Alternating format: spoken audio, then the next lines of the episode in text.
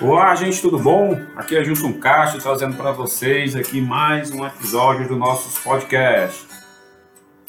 Esse trabalho, como eu sempre falo, nasceu aí da necessidade das empresas, das pessoas, dos empreendedores, né? Ter um conteúdo que fale um pouco mais, que explique um pouco mais sobre o que é ser empreendedor, o que é ser empresário no Brasil, como é que eu começo um negócio, muitas vezes do zero. E aí eu aproveitei para a gente trazer justamente esse episódio aqui hoje para falar como começar um negócio do zero. Vamos lá? Então, é, a gente sempre falou aqui, tem vários episódios e capítulos falando sobre planejamento, falando sobre é, controle financeiro das empresas. Pode parecer retórico, né? Mas toda empresa precisa desse processo de, de organização. Aliás, não é toda empresa todo gestor precisa ser muito bem organizado financeiramente para poder colocar o seu negócio e para fazer esse negócio crescer. Então, esses erros básicos das grandes empresas não ocorrem lá, né? Por quê? Porque existe uma série de pessoas encarregadas para controlar o fluxo financeiro e vários outros fluxos que as empresas têm. Nas micro e pequenas empresas, esses, traba esses trabalhos né, de controle, organização, planejamento, ele é geralmente feito por uma única, por uma única pessoa. E isso fica comprometido ao longo do trabalho, porque você tem que ser um para fazer tudo, né? E lógico que você vai dar prioridade, preferência a vender, a faturar, para o negócio poder girar. E as outras coisas acabam ficando para depois. Mas vamos lá. Para conseguir fazer um negócio do zero, gente, primeiro você tem que ter um, um, um, um controle, né? uma forma de planejamento muito bem controlada. É, você tem que ter os objetivos muito bem traçados da sua, da sua próxima empresa, né, do seu novo negócio. Então, antes de mais nada, ter um planejamento financeiro é essencial, até para saber né, é, o que você vai gastar, onde, como, quanto vai custar, né, desde aquela ideia que você teve colocou no papel, está aí na sua cabeça, até a abertura das portas lá no primeiro dia, no tão sonhada inauguração do seu negócio. Né? Isso é, é, é comum acontecer. Tá? A gente dá, não dá ênfase ao controle financeiro do negócio, deixar isso para depois. Primeiro você se concentra na ideia principal. Mas antes de falar dessa parte financeira, né, vamos propriamente a, a estruturação do negócio. Né? Certifique-se que a sua ideia é, é um, é um, pode ser transformado num negócio e esse negócio pode ser viável. Como é que eu vou fazer isso? Né, Gilson? Eu nunca fiz. Olha, você tem que fazer um bom estudo, tá? Um bom estudo de mercado, um bom estudo se é, você compraria esse produto se fosse vendido por outra pessoa, se você iria contratar esse serviço se fosse prestado por outra pessoa. E aí você vai cair é, numa primeira necessidade, né? Que é idealizar o um negócio como um negócio. Não é só porque, ah, eu cozinho muito bem, eu vou botar um restaurante porque eu acredito que vou vender bastante, né? Não, não é por aí. Você precisa de outras informações, como por exemplo, é, construir um cardápio, construir os pratos, ver o teor nutricional, contratar uma profissional, fazer todo um trabalho de, de preparação daqueles pratos bases que vocês, que vocês vão usar nesse negócio. Do mesmo jeito é, que eu estou fal falando esse exemplo aqui, ele é o mesmo exemplo que pode ser usado para vários negócios. Ah, eu vou colocar uma, uma creche. O que, é que eu vou precisar para botar uma creche? Eu vou precisar de pedagogos, vou precisar de professores, vou precisar de estrutura, vou precisar de alguém responsável, vou precisar de um cardápio de alimentação, vou, vou receber alunos meio período ou período todo. Vou... Então, tudo isso, gente, tem que ser colocado no papel e tem que ser estruturado para você colocar o seu negócio. Isso é independente do negócio que você vai colocar. É uma necessidade que todo mundo precisa fazer. Ah, Wilson, mas eu sou muito bom, eu tenho isso na minha mente, tudo vai dar certo. Gente, não confunda tá? otimismo ou pessimismo tá? com negócios. Não leve isso para o negócio, porque isso você já vai começar errado. Precisa sim de um planejamento, de uma estruturação, de colocar a coisa no, no papel, de conversar, de buscar como é feito no mercado. Tá? Não adianta você sair querendo inventar a roda, né? porque você teve uma excelente ideia. Vamos aprender com os outros, vamos aprender com os erros dos outros. Não precisa você errar. Então certifique que a sua ideia é boa, certifique que esse negócio é viável, verifique se realmente ele vai ser consumido e qual é o ponto que você precisa chegar de venda, que a gente chama de ponto de equilíbrio, para poder você manter o negócio durante muito tempo. Né? E principalmente, tenha isso, estabeleça metas e tenha isso muito claro no seu planejamento de abertura do negócio. Você precisa de um planejamento para abrir um negócio, você precisa de planejamento para manter esse negócio. E depois você vai precisar de um planejamento para que esse negócio cresça, ou transformando em franquia, ou abrindo um segundo ponto, uma segunda loja, ou indo para a internet, ou vender cada vez mais. Tá? Comece um negócio local, depois transforme no negócio regional, depois no negócio que possa ser nacionalmente comercializado. Tá? Lógico que tudo isso é, é, é, construído em cima de um bom planejamento, em cima de profissionais e pessoas que possam lhe ajudar. Faça uma pesquisa de mercado, vá até um concorrente. Se não pode ir num concorrente na, na cidade que você está, viaje, vá para outro município, vá para outro estado, verifique como é feito naquele lugar, verifique quais são os erros, faça um brainstorm aí, procure uma pessoa que já atuou, que já começou primeiro do que você e vá aprendendo com essas pessoas, vá colocando em prática tudo aquilo que o mercado necessita. Outra coisa, veja qual é o formato que você vai atuar. Eu vou atuar 100% online, eu vou atuar 100% presencial. O meu produto ele pode ser comercializado pela internet, ele vai ter canais de venda. Que canais de venda são esses? Então já cai em outro planejamento que seria um planejamento é, de marketing e um planejamento comercial. Então veja, tudo passa pelo planejamento, apesar de que as pessoas acham que a contabilidade ela só pode, só, só serve para gerar números ou impostos. Na verdade, isso é uma visão muito errada. A contabilidade ela pode lhe ajudar muito em construir todos esses esses processos, esse planejamento e principalmente ela pode tirar muitas dúvidas como nós estamos fazendo aqui. Quero abrir aqui um parêntese para dizer para você que nós estamos com um site novo aqui da gestão contábil, onde você pode ter um conteúdo bem melhor distribuído lá. Nós temos séries maravilhosas de informação que você pode usar, inclusive para ir tirando dúvidas de algum termo, de alguma coisa. Né? A gente vê uma dificuldade muito grande dos empresários nessa, nesse quesito de planejamento, nesse quesito de controlar pessoas, né? quando você tem funcionários. Você tem uma dificuldade muito grande de falar sobre é, entendimento de alguns regimes de tributação, como é o Simples Nacional, você tem problemas de, de como gerar é, informações para controlar o seu negócio. Gente, tudo isso a gente tem de fácil acesso aqui no site da Gestão Contábil, através do nosso blog. Né?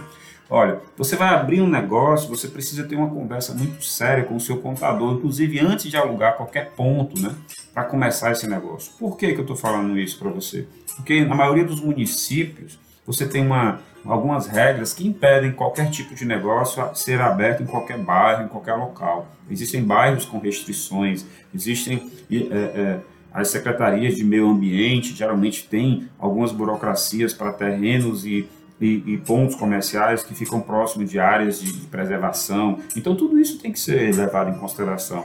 Uma, uma crescente muito, uma, um, um ponto muito importante que tem agora é a com relação ao descarte de resíduos, né? propriamente o lixo ou tudo aquilo que é gerado pelas empresas. Então tem locais em que você até encontrou um local perfeito para trabalhar, mas lá não existe autorização para que você trabalhe, porque ali é uma área residencial, não é uma área comercial, ou aquele local ele não suporta um fluxo muito grande de pessoas se o seu negócio gerar esse fluxo muito grande naquele bairro. Então, antes de fazer a abertura do negócio, pegue, se informe com o seu contador se a sua empresa, se o tipo de empresa pode ser aberto naquele local que você está planejando. Muitas vezes não pode, e aí o negócio demora mais a ser aberto. Demorar mais ser aberto quer dizer que você vai demorar para vender e talvez você não tenha um recurso financeiro para ficar parado todo o tempo esperando um simples é, preenchimento de burocracia aqui no Brasil. E já que a gente está falando de burocracia, tá? Se prepare, quando a gente vai abrir uma empresa, infelizmente, apesar desse processo já ter sido muito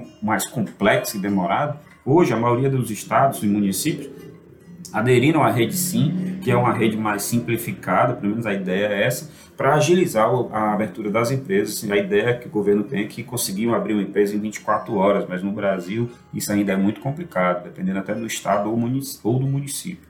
Mas vamos lá. Você vai precisar daquela documentação básica para abrir, um, abrir um negócio do zero. Então, procure você ter sua documentação é, em dias, né? Porque muitas, muitas pessoas hoje têm problemas com RG, CPF, é, comprovante de residência. Então, isso vai ser exigido de você na hora em que você for abrir o seu negócio. Assim como a questão de ter o contrato de locação aí no nome de um dos sócios, né? Porque isso é muito importante, do, do se for uma firma individual, do, do empresário né, individual, ou se for uma, uma sociedade, em nome de um dos sócios que vai representar a empresa junto aos órgãos competentes. Pense também sobre qual é o nome de fantasia que você vai é, trabalhar, porque muitas vezes chegam para a gente aqui, ah, vou abrir uma empresa. Quando a gente começa a fazer algumas perguntas, como qual é o nome de fantasia que você vai adotar para estar no contrato social, e os empresários simplesmente, cara, eu não sei, não pensei nisso, bota aí qualquer nome. Isso é muito importante, gente, porque vai ser a sua identidade junto ao público, né?